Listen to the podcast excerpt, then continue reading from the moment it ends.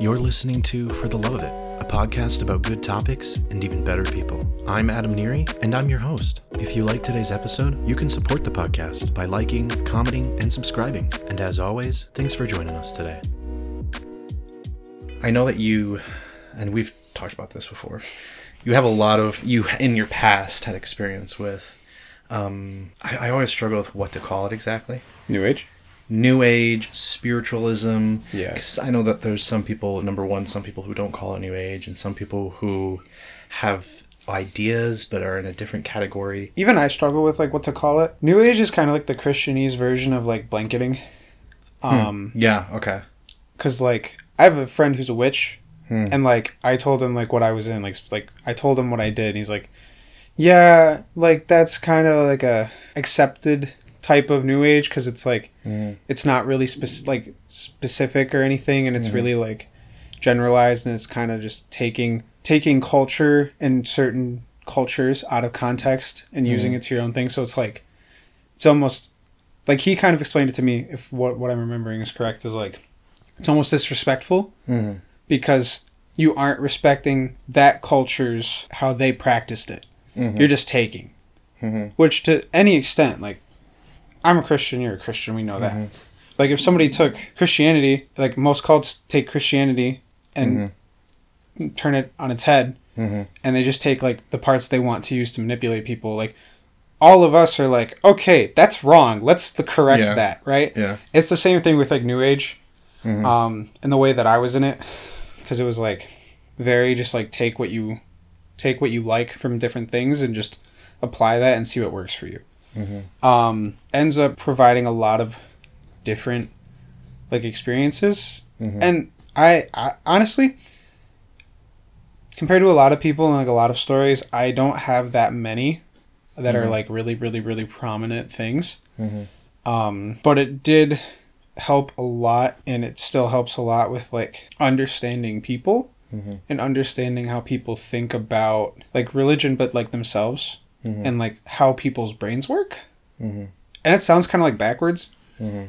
um, because like it's supposed to be spiritual enlightenment and like Mhm. you know transcending the re- like this plane of existence, right? Right. Whatever, but But you're saying some of the some of the ideas or ideologies from from sort of new age philosophy, you'd say help help you gain a different perspective on on people and understanding people. Is that what you're saying? Yeah, because like coming in from Catholicism, like being born that, going through school and like doing my whole deconstruction of like any amount of faith I had in anything or any like belief system was like a whole perspective shift every time my perspective shifted. you know what I mean? Mhm. So it wasn't like I had one to the other. It was like I was this, and then I was an atheist for a little bit, and then I had to be honest with myself and be like, okay, well, atheism doesn't make sense either because I've been being honest. And then agnosticism is more correct. Mhm. And then from that, I was also like thinking there's nothing when there's, at least in my perspective, a lot of evidences that prove that there's not just materialism Mhm. is like that was more honest for me at the time. And so then I had a friend who who him and his mom and like one of his like his side of the family um practiced new age. We didn't really call it it and we didn't really like have a name for it. But um it was essentially like a more gnostic type of spirituality. So what we did was more of like a Christian new age, uh, ironically. Hmm. But um I also just kind of dabbled in like Buddhism and looking into like Hinduism and um, just like the basic new age things you look into, like astral projection and meditations and like bi- like the binaural stuff, which Yeah, I guess we can would be- talk about that too. Yeah, we could definitely talk about that. But I, I guess it'd be good to define quickly, like what do we mean by new age? Um, I think I would define it on a very surface level. It's easy to describe it to people as like the really hippie way of Mhm. looking at spiritual, th- like like being like a like a hippie in the seventies, like dropping acid and all that stuff, like Yeah. that kind of stuff. Um, but defi- I've never had to like. Because usually, usually when I think of it, of New Age, you know, because I've had a, you know, there's a, a part of my story where I sort of flirted with those ideas and that ideology. And I've always kind of described it as like Eastern mysticism and like Buddhism, but like westernized, where it's like like really you just Yeah. think of like this like prototypical like you know hippie out in the west coast doing acid like doing dmt and like having all these visions and they're one you because i it's very like monistic or pantheistic or um yeah um pantheistic Yeah. and so it's very like everything's one everything's sort of like like god is is everything and everything and through everything Everything has a divine aspect to it. yeah, a- and there's like this single consciousness or like this single entity that we're all like in touch with and a part of. Yeah. And when we are like doing drugs, we're like touching this single consciousness. And so that's kind of like been like in general, in a general sense, my like understanding of sort of new age philosophy. Yeah, and that's the kind of thing that's growing in more, more popularity. And I do want to make the clarification because, like my witch friend I was talking about earlier, like he kind of made a point, like I was saying, like it's kind of disrespectful doing that way. Which what you just defined, like that westernized, like Eastern mysticism type thing, is Mhm. what's growing, and I think, um, it's becoming a doorway into those more specific categories hmm where like he practices witchcraft and like a very specific form of witchcraft. And it's like hmm okay it's interesting to find out what he does and like how he does it and why he's doing it and stuff. And it's like okay i got blessed to the extent of not having to get that deep into it into one thing or the other. But like hmm most people that get into like new age end up from what i've kind of seen going down a more more specified path. Like somebody that i watched a lot started in like kind of new age things. Then he went to like buddhism and then he got very much into hinduism and like a lot of things that i've seen like they don't stick with just like that general westernized new age quote unquote category. You know what i mean? Mm-hmm. Because it's very broad. Yeah, and I think that's important important to note is it's almost like you have this like drawer full of just a bunch of different things and they're all just like these different ideas or like concepts. And really it's like one person can say, well, this is what new age is and it's different from the next person who could say what it is. And I think it depends on their experience. I think it depends on like the ideas that they've entertained or like or pursued. Absolutely. And so I yeah, I think it's important to make that connotation because I think it can be very easy to be like, okay, this is this is the textbook definition of what we're talking about, and then we start attacking or like discussing that one thing, when really it's not as simple as that. yeah. You know, it's complicated because there's you know all these different ideas, all these different things, and I think and another reason I think this is important when we're talking about definitions is when we talk about ideas in relationship to Christian philosophy and theology, or just this, or just theism, just the idea of God. I think that if we're defining New Age as like this one thing, and we've like written it off as like, okay, this is this is not true, like this religion is false or, or indefensible, Yeah. for example, then we've thrown the baby out with the bathwater. There's this professor I had in college, and um, one thing he would always say is all truth is God's truth. And there are ideas and concepts that we can talk about that are related to ideas and concepts in this sort of new age sort of you know melting pot of ideas that I think are applicable to things that we could talk about as Christians. Mhm. And I think if we've categorized it, we've boxed it, and we've put that box away, then we might miss some very insightful insights, Mhm. not just about um, Christian philosophy, but about theology as well. Yeah. It's one of those things too where it's like coming from New Age and then going into Christianity, like becoming a Christian and like going through Jesus saving you and like redeeming you and like sanctifying you. A lot of that stuff too, like you basically take everything and you throw it out.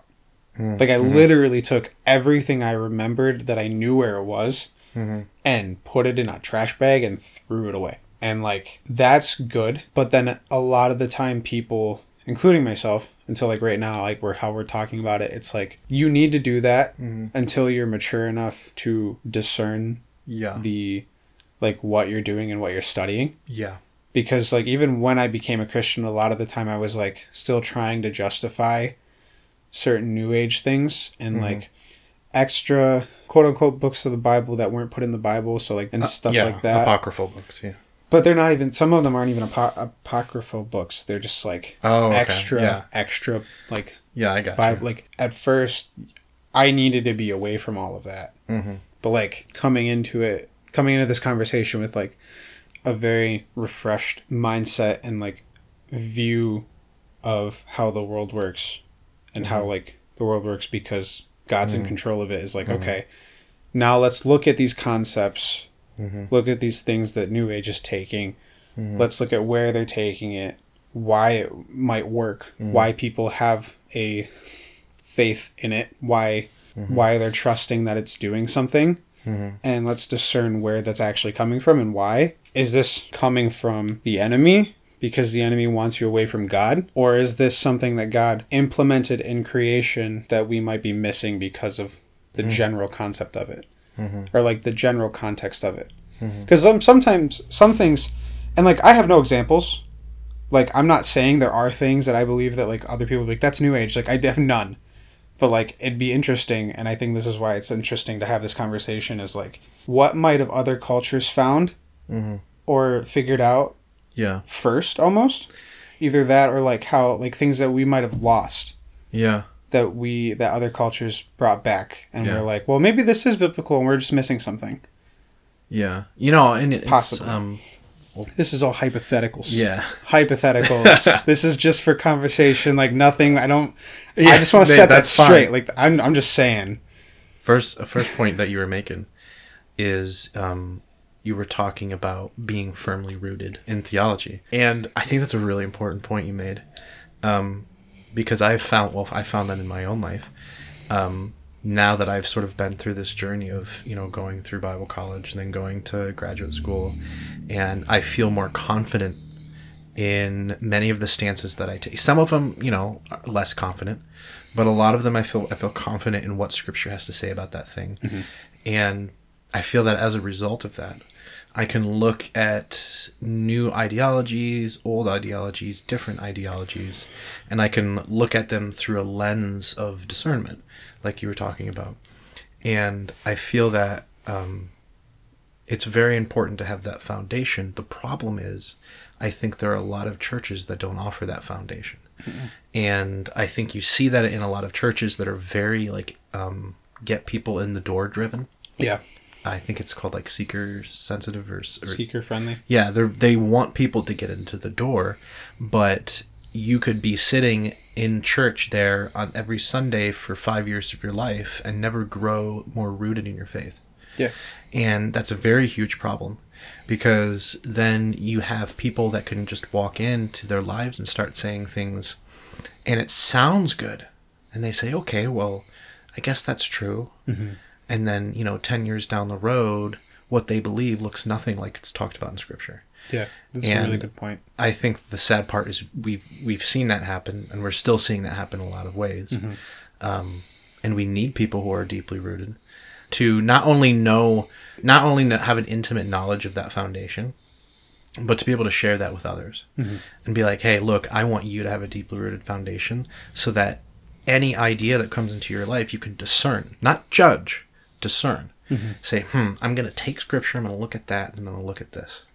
I'm going to see what they have to say. and like even that is like is taking because like having a firm foundation in like scripture and in your faith isn't just going to the right church though and having the right pastor i know you know this but like having one person teach you like it is also you having to go out and do your own research and mm-hmm. studying and comparing different commentaries and mm-hmm. other studies and really like diving into scripture and looking at like the verses in context comparing them to other verses in scripture. Like it isn't just being taught from one person or another mm. because i think on the other end of that this point that you're making which is a great point is the my way or like our way mm-hmm. or like you're wrong Hmm. Yeah, yeah. where Mm, it's like true. you go to a church and it's like this is the truth of Yeah. God's word. yeah, Here are these perspectives, and if you don't believe these or subscribe to these, Yeah. then Yeah. you're probably and, and you're, you're quickly falling into legalism. I think it's that's an, another very very very very good Yeah. point to make. because like I know we I hold a generally different end times belief than most of like you or my other friends or our other friends and like no one that I know that I've talked to about it has been like oh you're going to hell you don't believe in Jesus it's like Yeah. okay no you believe Yeah. in a different understanding of the end times but you Yeah. have like I know that Christ is still king and Christ is the only one because we're, ta- we're talking about essential doctrines. Yeah. And it's you know another example is you know I'm an old Earth creationist, and there's a lot of young Earth creationists, um, Yeah. you know that are in my life that I'm very close to, and we have an incredible relationship, and that difference has never been a divide, because we agree uh, unanimously on what are the essential doctrines of the faith, and I think that's that's a really good point you're making because that helps us to discern, okay, what must I believe unequivocally, not left or right, but what must I believe in order to have the faith that I have? Yeah. And, um, you know, I think that those doctrines are the doctrines where we absolutely must put our foot down and say these don't change, these cannot change. Mm-hmm. But I think there are other doctrines or concepts of the faith that don't necessarily they're more of a um, of a gray issue mm-hmm. or a secondary issue. Um, I think of you know alcohol as one of them. You mm-hmm. know, a lot of people are very against alcohol. A lot of people are not very against alcohol. me and, and I, I think it just I think it just depends on your interpretation of scripture. I think you know cessationism versus you know the spirit gifts. I think is another one of them. Um, I have friends that are very close to me that I love on both sides of that that conversation. I think that when we have that foundation that we're talking about, I think then we can begin exploring these different things because we know, like, we know that when we come across something that isn't true or is dangerous, we know that the Spirit is going to, number one, convict us, Lord willing.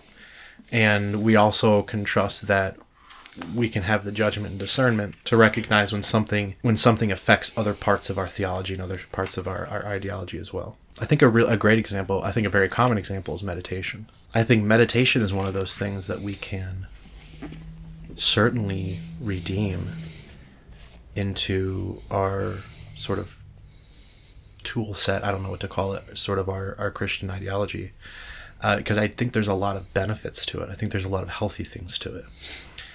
Um, now here, now this is, I guess this could be another conversation. Is we don't want to Christianize. We want to look at meditation and be like, okay, like this is actually like a really there's some things here that I think are, are true that could be really helpful, really beneficial as Christians, but I don't want to Christianize it and suddenly like what I'm doing is no longer what it's supposed to be. Meditation is is at its basis clearing your mind from distractions and setting your focus on one single thing, whatever that thing might be, and allowing your mind to be emptied at its at its at its core.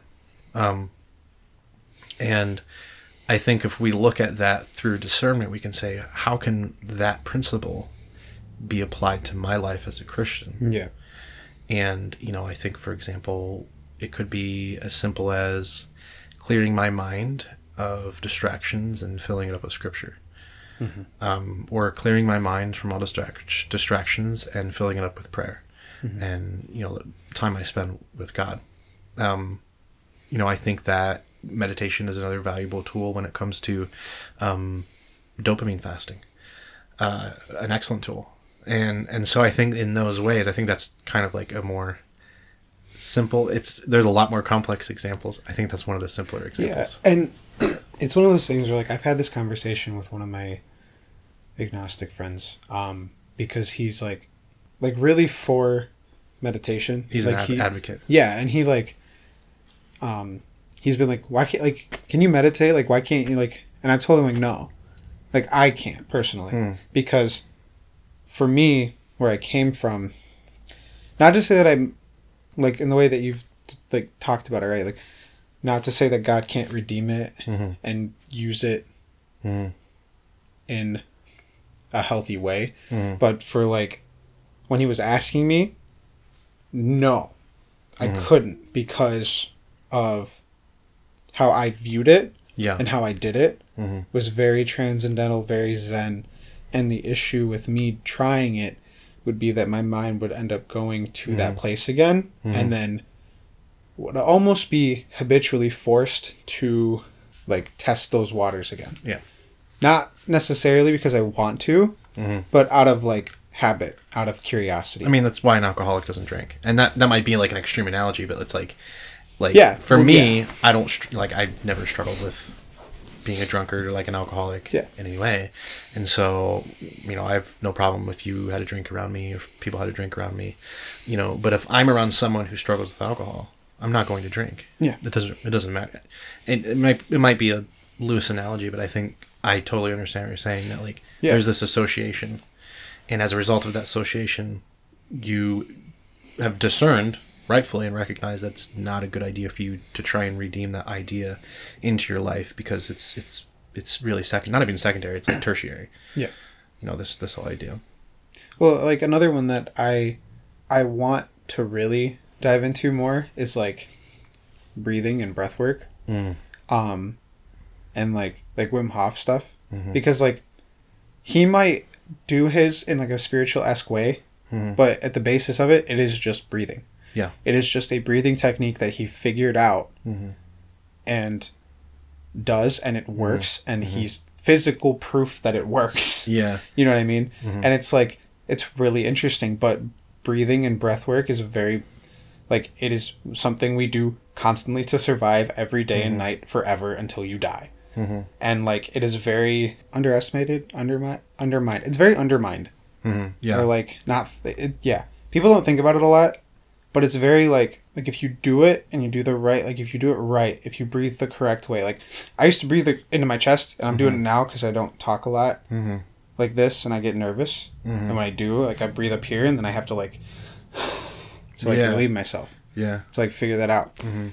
But like I had also I used to do that a lot more and I started breathing into my stomach, like my diaphragm. Mhm. And like way more relaxed most of the time. Mhm. Way more like I'm able to stay calm a lot more generally Mhm. in just either not even high stress but just like general stress situations and stuff. Mhm. And it's like that one little change I've noticed Mhm. helps a lot. Mhm. And that's just something I've learned to do. And it's like, I kind of want to explore that more because I've never had it's crazy you spiritual mention that because I, I was literally just doing breathing exercises this morning Amazing. I Um, was too. I had a migraine and I went on like with a breath work app and I uh, was like, you doing the how yeah do I get rid of this? my Fitbit has like this thing where you you hit relax Mhm. and it will just cycle through breathing exercises and so like sometimes I'll like look at my heart rate and be like yo it's like 90 beats per minute so I'll just do like a stress thing. And that's actually pretty awesome. But Yeah. so when we talk about breathing exercises I feel like it, it would be good to talk about like what do we mean by that? Like because you were talking about stress so I guess that's one thing mm-hmm. that is the goal of breathing exercises you know? So when we're doing breathing exercises what are our goals? Like what exactly is the purpose of those things? Mm-hmm. You know what i'm saying? Yeah. And like, that's kind of like, I don't have as much. It's one of those things that I want to get into and like under not get into, but like to mm-hmm. research more mm-hmm. because like, like I was saying, like with, with, this is a little off topic. I know we can probably, we, we can get back on, but like mm-hmm. maybe last point on this is like, like the Wim Hof thing, like men can sit in ice naked yeah and be fine. yeah Like that's insane. mm-hmm. That's amazing. yeah and i think it yeah and i think that speaks to i think that can speak to what the goal of breathing exercises would be. And i feel like just just from sort of a first glance observation i think one of the goals is is sort of this unity this harmony like this balance in your mind and in your body. Mm-hmm. So that as you have a as you're lowering the stress in your body and in your mind you're they're cooperating more together Mm-hmm. and I could, I could be wrong but i feel like just looking at it at face value i think okay i feel like there's through these exercising these exercises you're gaining this harmony you're gaining this balance in your body and in your mind and they're working it together mm-hmm. and if that's true, I feel like that would be really insightful for many reasons because we, we talk about unity in Christianity too. We talk about this idea of shalom. Um, when someone says peace be with you, you know, they're, they're using the word shalom there. And the word shalom means a unity. It means togetherness. Um, in fact, we we see God as the shalom, the perfect shalom, because God is unity. God is perfect in relationship to Himself, and God the Father, God the Son, and Holy Spirit. And so I think that's a really interesting thing concept to talk about, because when we talk about God being the shalom, we can talk about okay, well, what does it mean for me to be shalom? Like, what does shalom look like for me? Mm. And I think that these exercises could potentially help us understand that more and explore that in a deeper sense. Because I think what these exercises do, again, you know, I could be wrong, but I, I feel like what they do is they help eliminate the things in our life that are not attributing to our shalom. Um, social media, TV, different, all these different distractions, mostly dopamine, you know, channels but all these distractions and it puts our body and our mind in this harmonious state so that the relationship between them is better Well, and even like this is just an in the moment thought comparison. Okay, for theology's purposes, I don't mean this to be truth, but like when Paul talks about the the body, like the body of Christ being one, like having many members of the body, mm-hmm. right? Like you still need your pinky toe just as much as you need an eye. You Mhm. still need Yeah. your right hand just as much as your left, vice versa, right? Like every part has a purpose, Mm-hmm. and in a perfect world, they Mhm. should be working together perfectly. mm, yeah And that, too, Paul's using the comparison of a body, a physical, like human body, mm-hmm. not just a group, Mm-hmm. right? And like, that is an example of Mhm. him taking something that everyone's familiar with, Mm-hmm. which is your body. Mm-hmm. And so, like, he's implying that if your body worked perfectly too, and like, this is just my thought, so like, I don't, you know what I mean? Like, yeah he's implying that if you had a perfect control over your body, or if your body worked perfectly and Mhm. wasn't corrupt by sin, or like even the things that we do to it now, Mm, like yeah the things we input physically, mentally, Mhm. emotionally, spiritually, um, what we eat and consume Mhm. in any way is like if you did if you did have that control over or if you did have that health and get closer to like that almost like benchmark health Mhm. Then like you would have a, I feel like there's a lot more that we're that we could do that we're lacking and I Yeah. think like Wim Hof is the like an Yeah. example of that with like the breathing thing yeah and I don't know, he probably Yeah. eats healthy and stuff blah blah blah Yeah. doesn't matter like but like I feel like God made us more capable mm-hmm. than we are now Mm-hmm. because of like how we I know we yeah all talk about it a lot with like dopamine and like just like the overstimulation of things that we just numb Yeah. ourselves. yo that's deep like what you're talking about because like It kind of was a ramble. no that's that's dude that's I hope good the puzzle pieces fit together. No, that's a good point you're making because like Paul's talking to the the Corinthians there, Mm-hmm. and I mean the reason he is talking to the Corinthians is because they're not unified as a church, Mm-hmm. and the reason they're not unified as a church is because we're all fallen. We live in a fallen world, and so the the body of Christ is always going to be imperfect, and so if the body of Christ is always going to be imperfect, then so is our body is going to be imperfect, and you know we think of three unities here. We think of the unity, our unity, the unity of the body of Christ, and then the unity of God. The unity of God being the only perfect unity. Um, our like our unity is body, soul, and spirit. And when we look in Genesis, um, and man formed, uh, or God formed man out of the dust of the ground, body, and he breathed into his nostrils the breath of life, spirit, and man became a living soul, nefesh. And I think that there is a unity between those two. uh, Sorry, between those three things. And we live in a fallen world, so therefore that unity is not in shalom. It's it's imbalanced. Um, I mean, we are we're before we're redeemed or regenerated by Christ, we're living in our sins, and so that is a huge imbalance. And I think that we do focus a lot on we we recognize that the church struggles with unity, and we recognize that there are a lot of things that we could be doing and should be doing to unify the church, to grow the church. What does that look like when we're looking at the unity within ourselves? Um, and I, I think we do things all the time to help that unity. I think, you know, just daily routines and rituals and good, you know, good health, Um, mental health, I think, are, are, all of those things that contribute to that unity within yourself. Um, but I think there are other aspects to it that, for example, like you're talking about breathing exercises, I think there are other aspects to it that could greatly increase our inner relationship with our inner unity mm-hmm. that we less often talk about or less often looked into Well, because they're attributed with something that we we tend to shy away from mm-hmm. because of its association with other ideologies. And I think too, like, because like I think a big thing for this conversation that people would bring up, right, is like, where are you gonna find that in the Word of God? Not to say that you shouldn't look in Scripture. You mm-hmm. should always, and if like there is zero thing pointing to it, Mhm. it is definitely something to take into consideration as like maybe don't do this. Mm-hmm.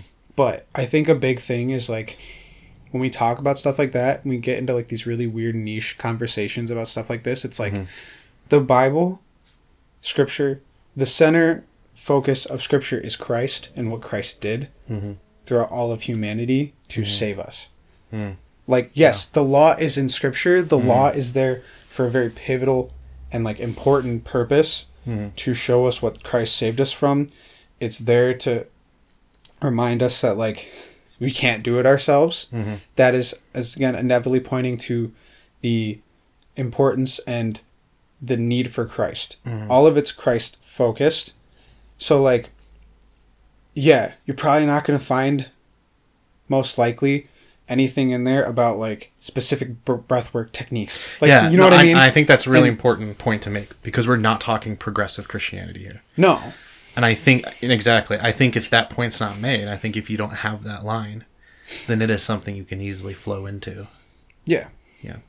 um i think too like with like in terms of the unity thing we talk a lot about unifying the church which is t- which is a good thing like obviously um but like we don't as a church necessarily talk about like the importance of making sure like you're like personally unified and like that and like what that looks like is how we kind of describe it as like your health Yeah.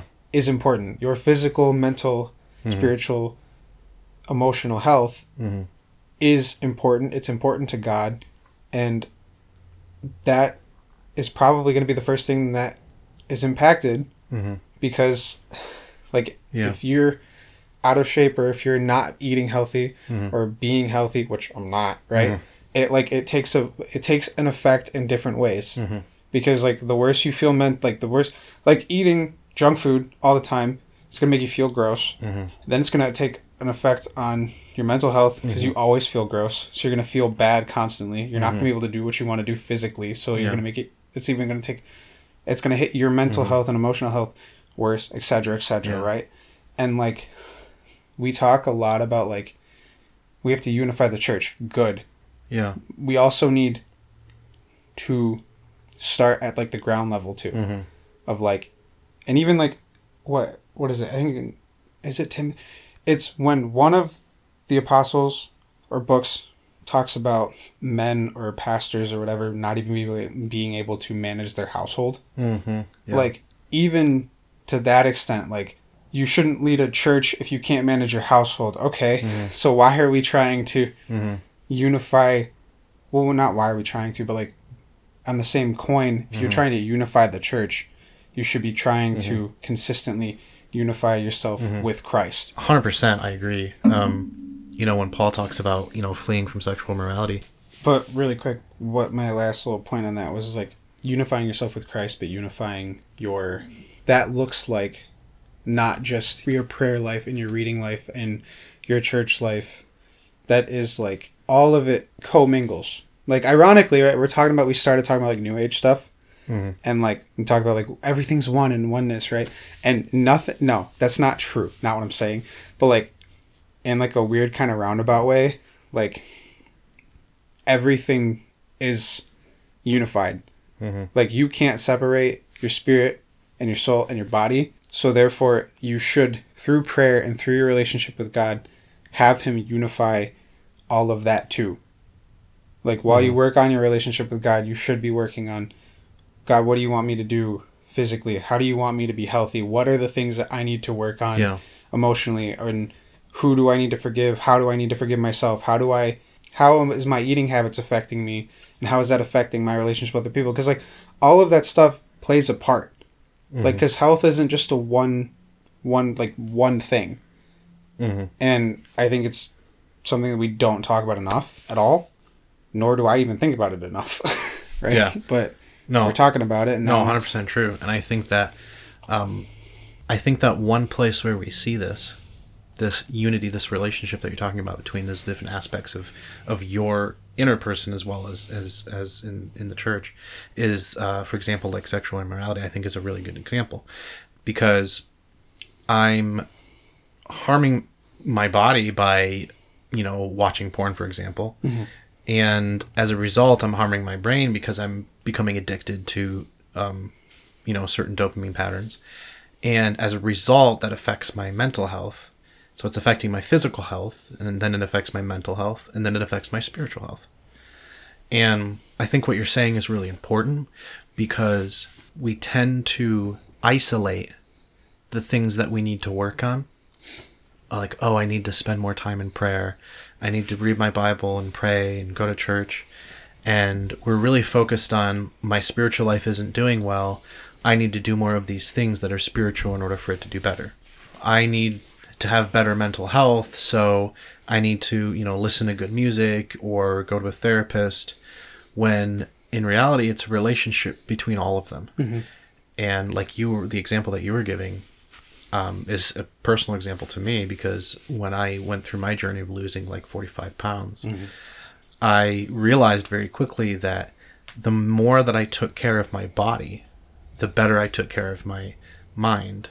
And the better I took care of both my body and my mind, the more I felt prepared to face some of the things that I would face spiritually, whether it be temptations.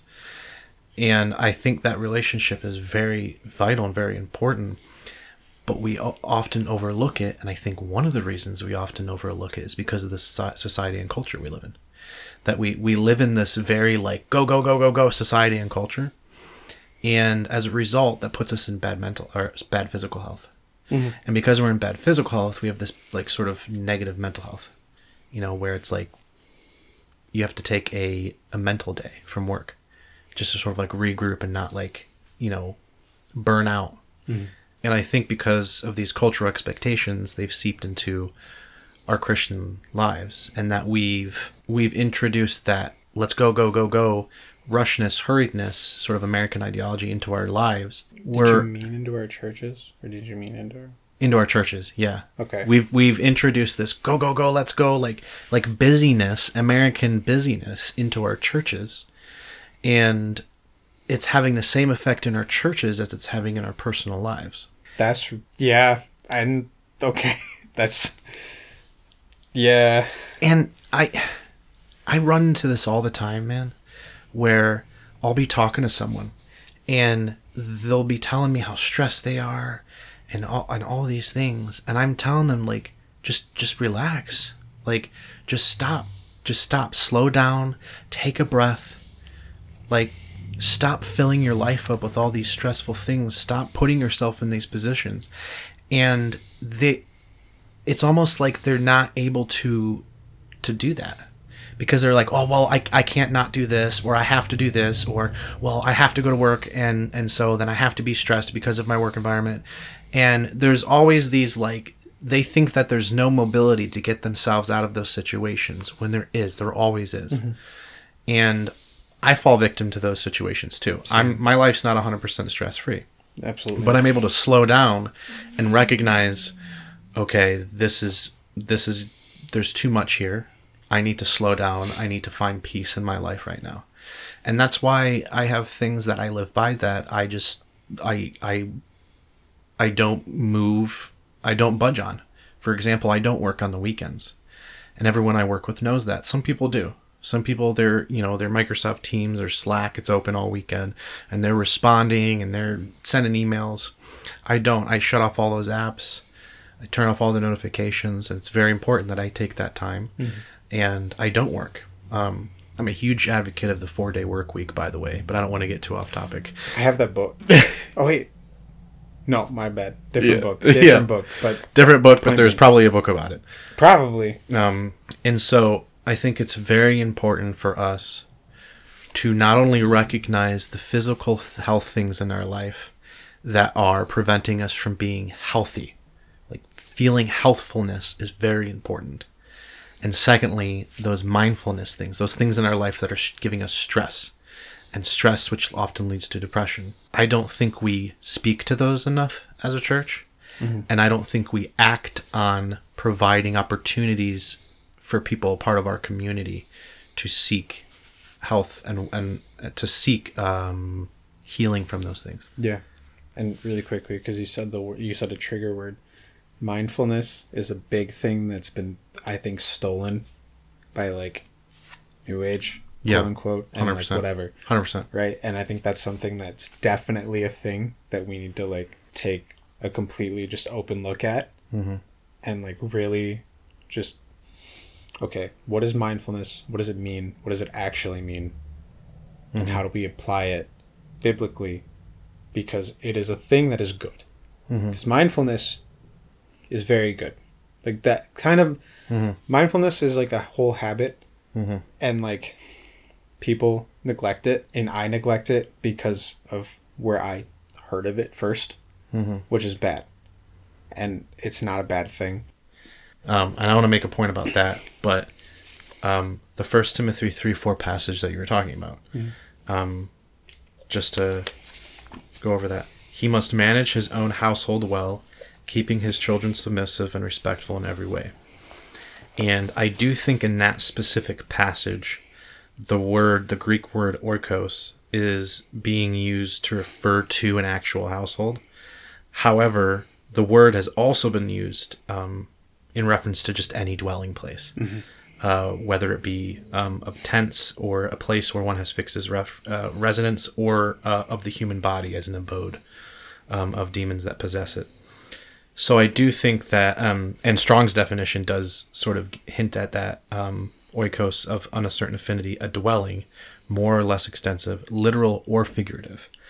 And so I do think that it, an argument can be made that the word being used there can refer to not just his household of people, but also his own self.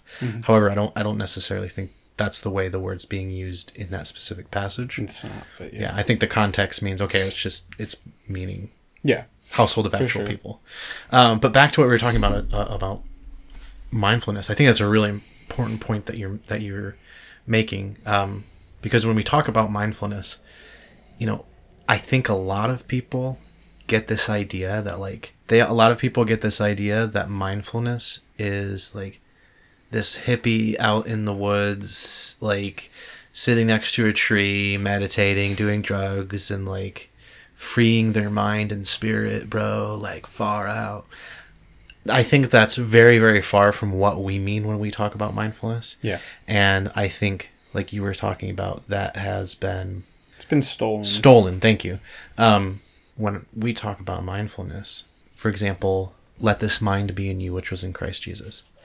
Um, i have been uh, crucified with christ. It's no longer i who lives but christ who lives in me and so for me at least when i talk about mindfulness i'm talking about the act of clearing my mind from all distractions so that I can pursue a better unity in my life, so that I'm in a better predisposition to pursue that Christ likeness, hmm. to pursue that mind which was in Christ Jesus.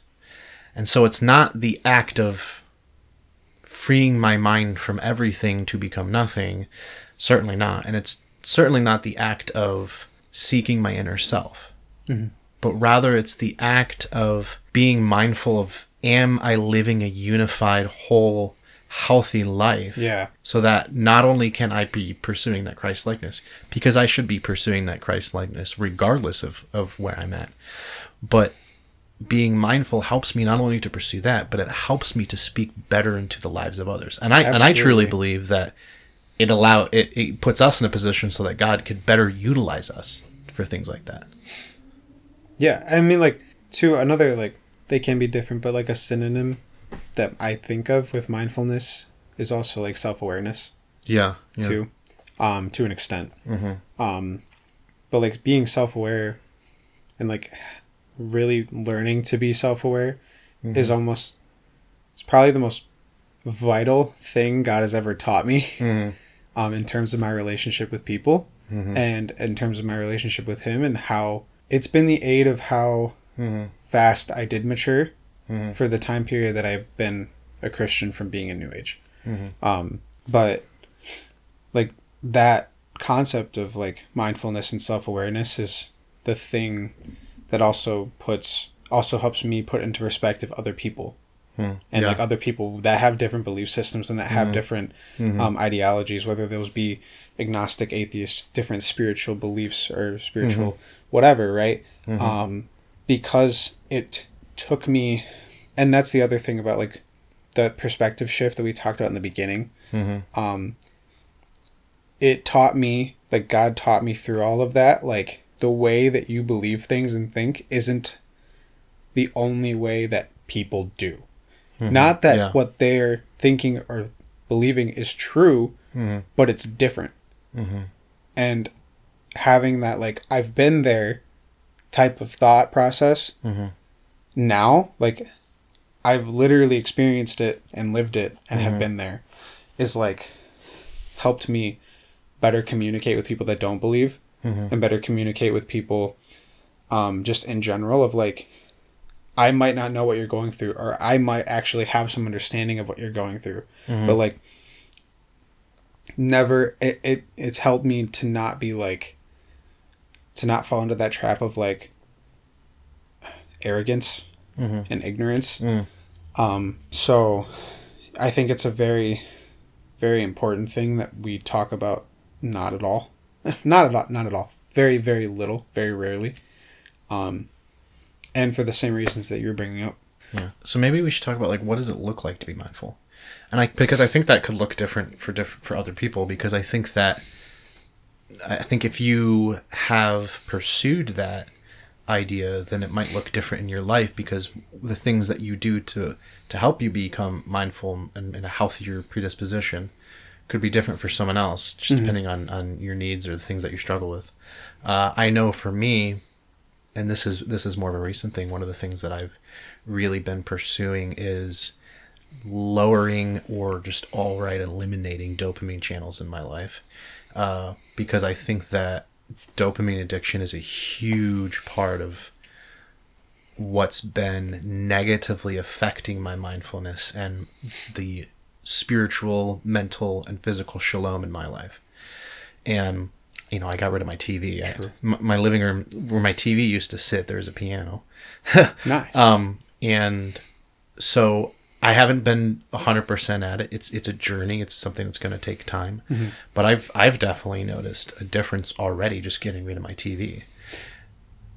and i'm assuming when you say dopamine channels you mean like like the quick fix like fast food esque dopamine like Yeah, type channel yeah. Like just at its base, the things in your life that are giving you those reward feelings, uh, junk food like fast food, um, like playing video games, watching you know videos or well yeah social media. Yeah, I guess I'm making the distinction because I've actually I actually just saw something pretty recently. It was like the guy explained it's like how do you learn to enjoy hard work? It is by getting rid of the things that reward you for doing nothing and Mhm. reward you very fast. Yeah. Because getting rid of dopamine isn't wrong. It's getting rid of the channels that give you dopamine Yes. that don't provide any value in your life. yeah, well, and hundred hinder percent. it. Because reading a book gives you dopamine, but reading a book is going to give me a healthy level of dopamine compared to, you know, eating fast food and watching, you know, an action movie at the same or scrolling through social media, for example. Yeah. Um, I think porn's a great example because porn is like one of the greatest, like, huge rushes of dopamine, and anyone can tell you, anyone I that's subscribe that that it's a drug. Yeah, well, yeah. Anything anyone can tell you that the more you do something, the less of an effect it has on you, and so your mind wants more of it because it becomes numb or adjusted to that level of dopamine. And so for me, if I by eliminating a lot of those channels and restoring a healthy appreciation for dopamine in my mind that helps restore a greater degree of mindfulness. Mm-hmm. Because those quick fixes, like you're talking about, they stand in the way of us being able to pursue that mindfulness. Because rather than pursuing unity, we're pursuing the next dopamine fix. Thanks for tuning in to For the Love of It. Tune in next week for more great conversation. Love you all, and have a good night.